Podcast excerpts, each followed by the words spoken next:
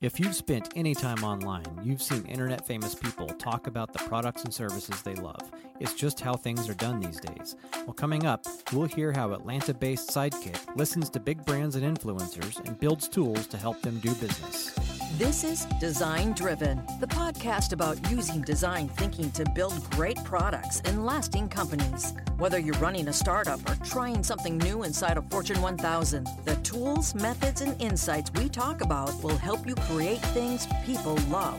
Design Driven is brought to you by Nine Labs, guiding innovators and product teams through executing their vision. Find out more at ninelabs.com. And now, your host, Jay Cornelius. Hey, everybody, thanks for listening today.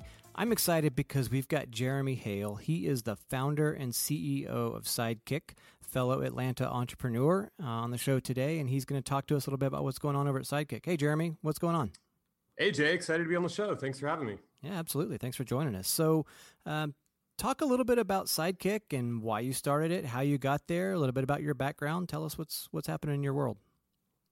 Sure. Um, so Sideqik's an influencer marketing platform for brands.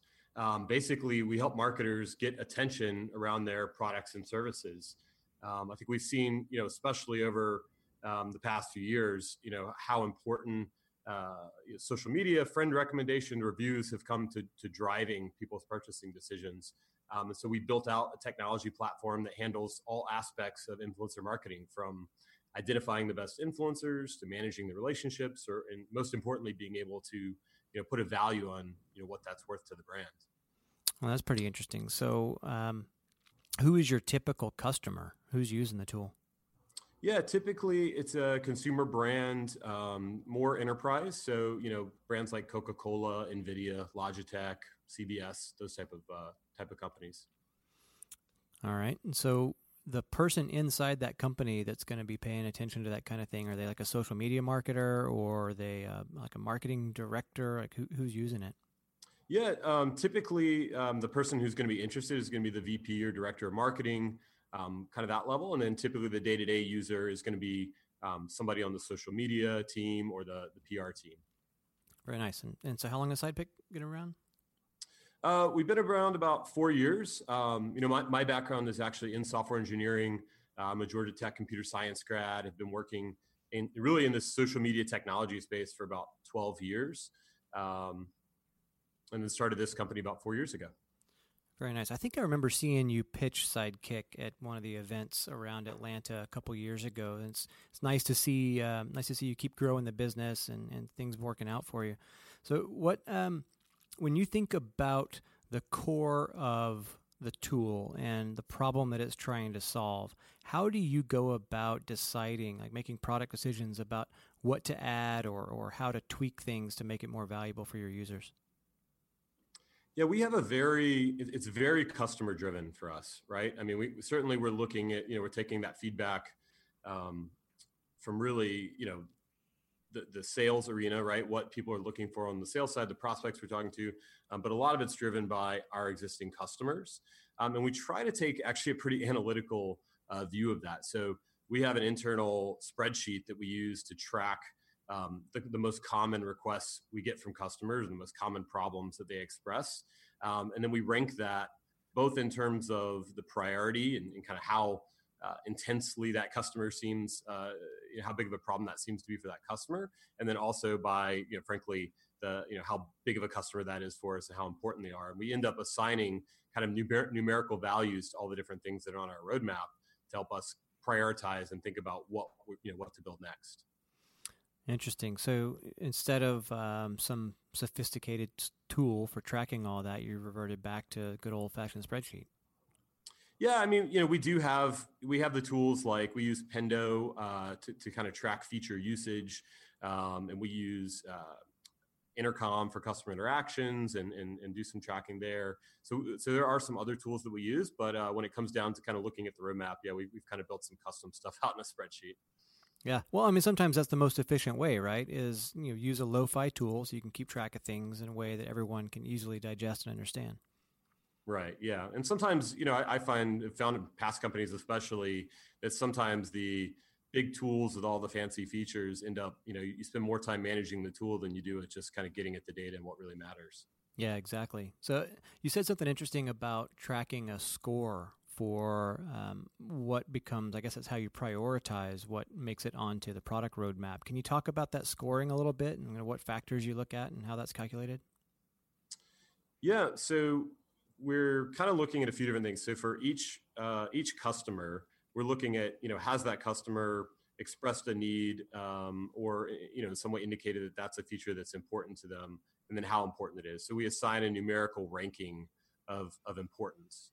Um, and then we also, you know, weight that importance based on, um, you know, essentially sort of what tier of, of customer that is, right? So the, the, customers that that are paying us more money or more critical to the business end up getting, you know, weighted a little bit heavier um, than the smaller customers. And then we essentially add that up across all of the customers um, for that particular feature or, or change that they're looking for.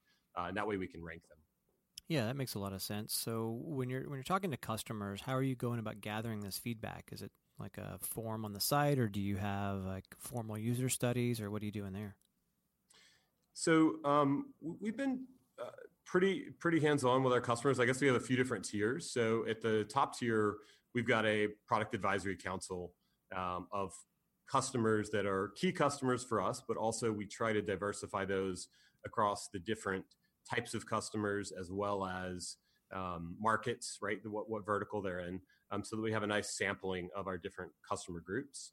Um, and so that's that's a group that we meet with on a regular basis, uh, at least quarterly, and that typically we meet um, at the you know kind of at the executive sponsor level or the, the decision maker level there.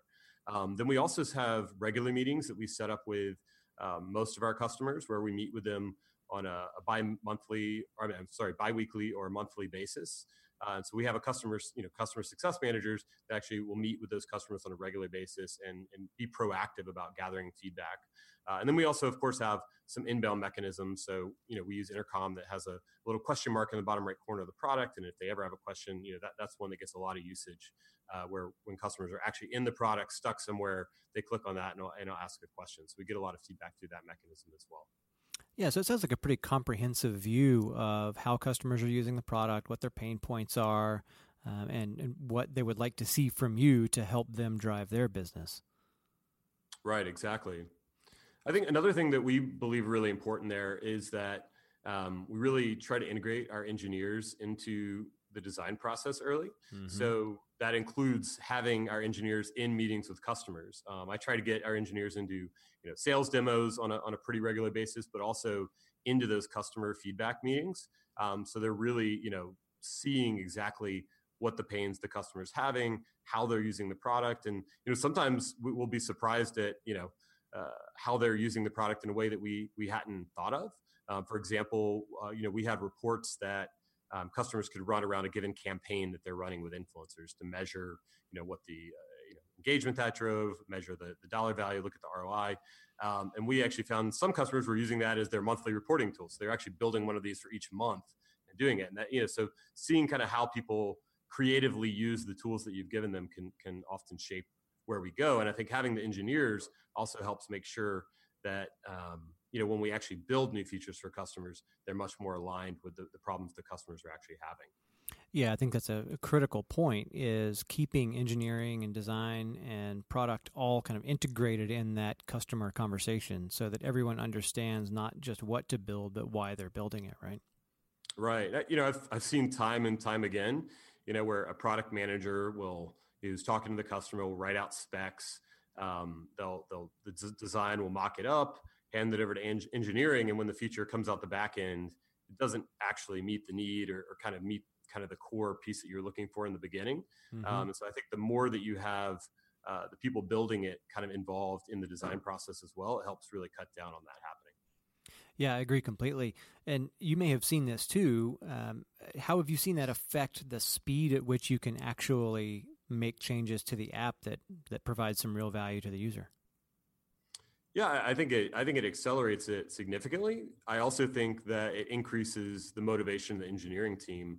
You know, I think when they feel, um, you know, very divorced from the customer and, and don't really understand the pain and how they're using it, uh, you know that they're a lot less motivated when then they when then they just walked out of a meeting with a customer and, and we're like, wow, I, I saw that man that uh, that that filtering didn't work the way that they thought it did, and that caused a lot of pain. I really want to go fix that now, right? So I think right. it also plays into the motivation, which again drives productivity and, and, and drives the speed to be able to make changes. Yeah, because we have to remember that engineers are, are designers too. They're they're problem solvers. Like um, you might think about solving a visual design problem or a problem with the UI. Engineers are trying to solve problems too, and so the closer they can get to those problems, the better equipped they'll be at helping you solve them. Right. Exactly. So, what kind of tools are you using in the that discovery process, and then through to maybe doing prototyping, and then ultimately to to get something new into the product? Are you using any kind of prototyping tools or any kind of um, uh, facilitation tools in those teams to help make sure that things get done more effectively? Sure. Our, our central tool for just organizing work that we're doing is Trello. So um, we actually use Trello on all of our teams. So we have a, a sales Trello board, a marketing Trello board, uh, and the, the product team has a, a couple different Trello boards uh, that they use.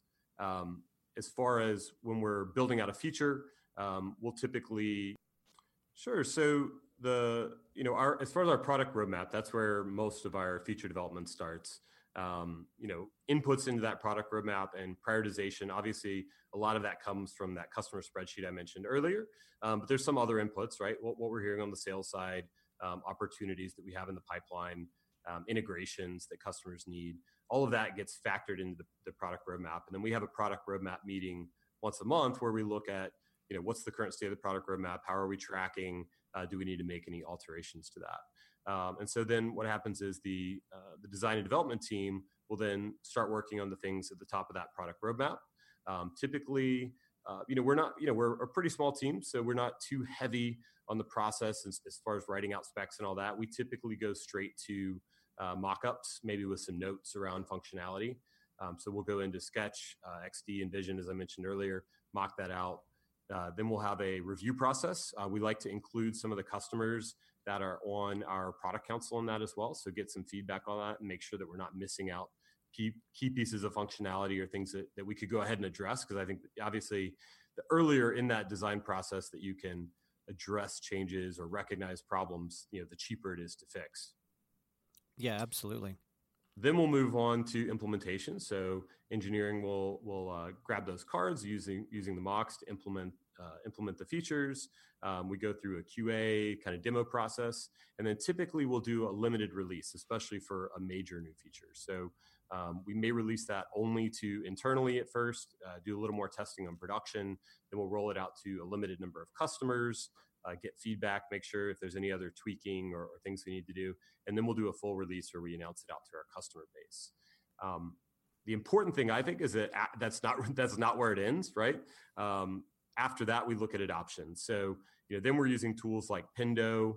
Uh, we use Inspectlet, uh, which is kind of like uh, Fullstory, where you uh, can see what the user is actually doing, you know, what they're clicking on, how they're using it, um, and we look at adoption to see, are, you know, is that feature getting adopted?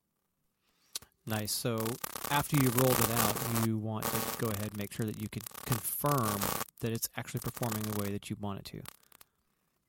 Yeah, and I think you know there's there's a tendency among uh, teams to you know kind of want to keep pushing new features out the door, uh, and you know, and sometimes you're pushing a new feature out the door and you didn't even get adoption on that last feature uh, that you know supposedly was higher priority.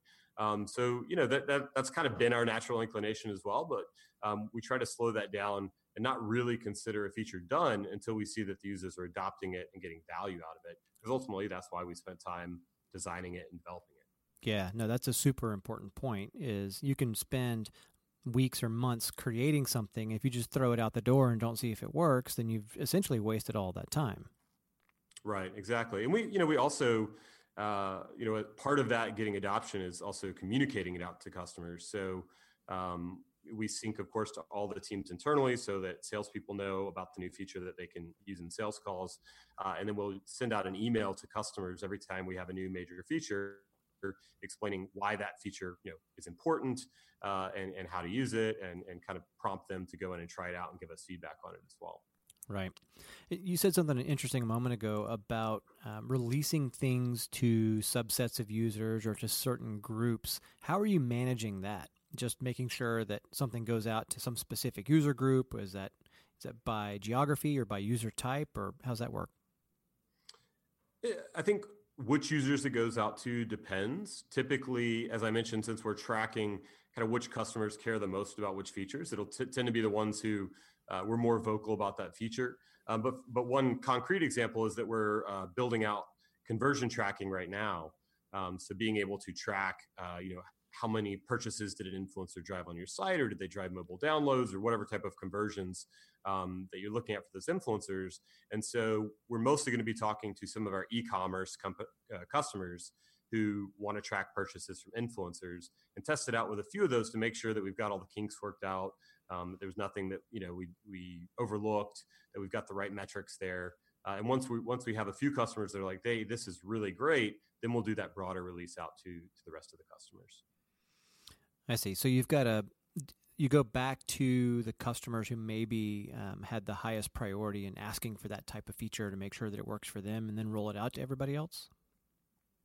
Yeah, that's typically the process. Um, you know, we may also bring in some of the customers who we think that feature is relevant to that may not have been asking for it, um, because that might be an opinion that now that we have something more visual uh, or that they can actually get their hands on, they might have a lot more feedback on that, uh, and that way we're not just listening to one group of customers around it. Um, right. But typically, we focus on the ones who, who we know are going to want to engage with it immediately and give us give us feedback. Yeah, no, that makes sense. So, so do you see um, certain features or functionality being rolled out to a subset of customers, and then that's it? Like it never makes it to another subset of customers because it's simply not applicable, or is it everybody gets everything? Well, so we do have mechanisms for rolling things out to only a subset. Typically, we implement that as integrations in the product, right? Where you can go in and selectively enable it. Um, we do also have some features that we, you know, they're they're a little more specific to customers. Uh, they're really important for a few customers, but we don't see it as as, as broadly applicable. So we'll just enable that on their account. Um, typically, and typically, we use the same. Uh, same functionality to do that. So we have a feature flags built in where on a per account basis, we can go in and, and, enable certain features and then that feature will show up in the product. So that's how we both do the rollout internally, externally, and then if we want to limit that to a certain set of customers, we can use those feature flags to, to, to really have fine grained control over who sees a, a particular feature. Yeah, very nice. So essentially, the app can almost be customized to a specific use case depending on what is going to give that particular user the functionality that they need to do their job. Right. And I think, you know, we try to limit um, those. Obviously, we want to be focusing on features that drive value across as many customers as possible. So it's not not our ideal that we're rolling out a feature that only applies to a, to a smaller handful of customers. But it, when those cases do happen, um, you know, we have the ability to do that as well. Yeah, of course. So, what's next for Sideqik? Like, what's on the um, what's on the roadmap? What do you foresee in the future? Yeah, so uh, you know, I think first of all, I'm I'm super excited just about the market we're in. I think you know, influencer marketing is kind of one of the most dynamic and impactful areas in marketing right now. And I think from a product perspective, one of the things we're really focusing on is, is we're a very data driven product. So we're looking at data of millions of influencers around the globe, um, and then we've built a, you know a system that uses natural language processing and machine learning to help us understand what they're talking about, who they're talking about it to. Um, but we've presented a lot of data, but what we're really focused on now is how do we take that data and turn that into more insights and, and be more proactive mm-hmm. about what data we show the user because um, something that i've heard you know over and over again from directors and vps of marketing is that you know there's so much data out there in the, in the marketing space um, but there's not as much insights, right? So so we try to really distinguish between how can we take a piece of data and then pull out what's interesting around that data, or only pull up the data that is interesting to that particular customer and show it. So uh, we're actually currently reworking our dashboards and really coming at it from the perspective of what are the questions that the customer is asking and how can we directly present answers to those questions. And, and, maybe even predictively, right? Let's give you answers to something that you didn't know to ask yet. Right, exactly. And, and we, kind of look at predictive from two two standpoints. One is how can we predict the questions you're going to ask and show you the relevant information. For example, you know, we see you've got a campaign coming up around a certain area. How can we find and proactively show you influencers and, and content um, that would be relevant to that campaign? And also looking at predictively in terms of looking at the data and predicting how things are going to change. So, what influencers are up and coming in your market? Or, you know, did we see that one of your competitors, uh, somebody just started talking about them, a really big influencer just started talking about one of your competitors? Those types of insights are extremely valuable for brands. Yeah, no kidding. So, kind of coming back around full circle to um, talking to your customers, um, when you think about what Sideqik is doing, like, like, how do you listen to them to try to get those insights for the way the market might be moving and um, predicting the types of things that are going to bring value to them before they even know that it's going to be valuable?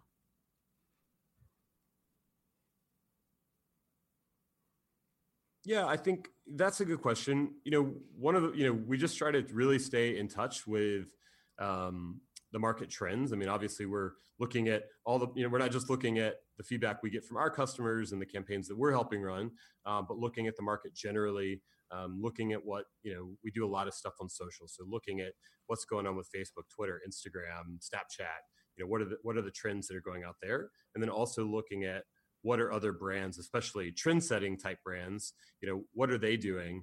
Uh, what are our competitors doing? So just digging through all that information and keeping an eye on that and then trying to synthesize that as best we can in, in terms of where we see the trends going or where we see people uh, being really successful that maybe other people aren't doing and, and could kind of piggyback on to be successful there as well. Yeah, that makes sense. So, what have you seen recently that maybe surprised you, or some trends that are, might be evolving that we should be paying attention to?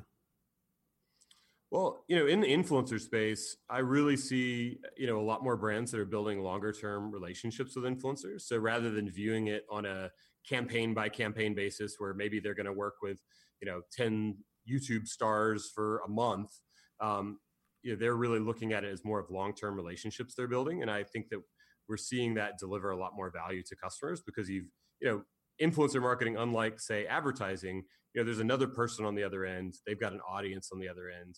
And so really building that relationship is key. Just like we talked about with the engineers being more motivated, an influencer is also going to create better content and be more motivated and feel more attachment to the brand if that's a long term relationship and not just a short term campaign.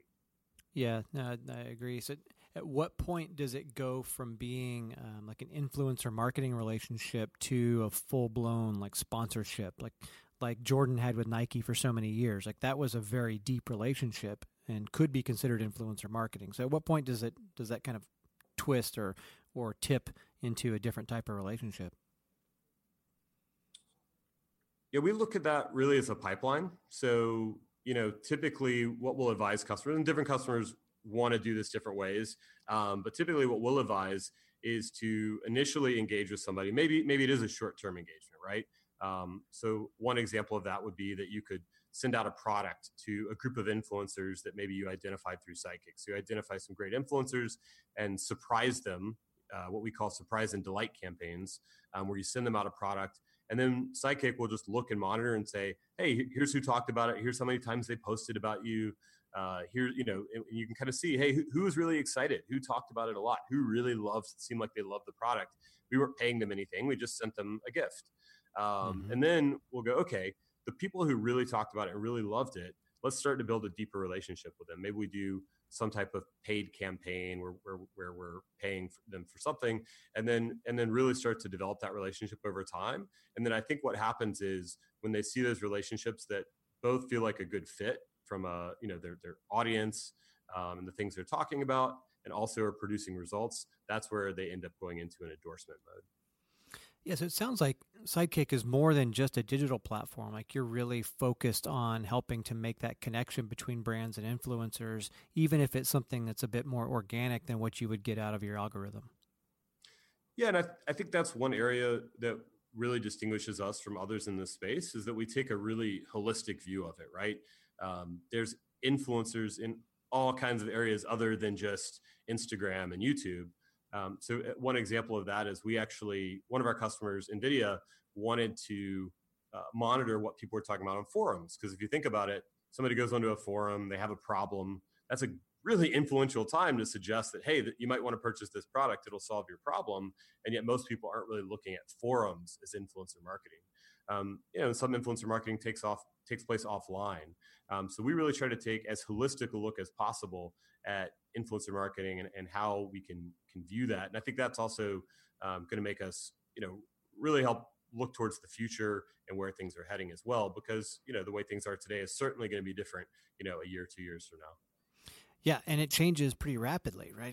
It seems like every day there's some new trend or there's some other thing that we need to pay attention to to make sure that we're always ahead of that curve or we're always servicing customers in a way that is going to be valuable to them, right? So I think that's why really listening to people, not just taking surveys, but like really listening to them um, the way that you're doing is super important for not just product direction and strategy, but just to make sure that your company's going to stay afloat.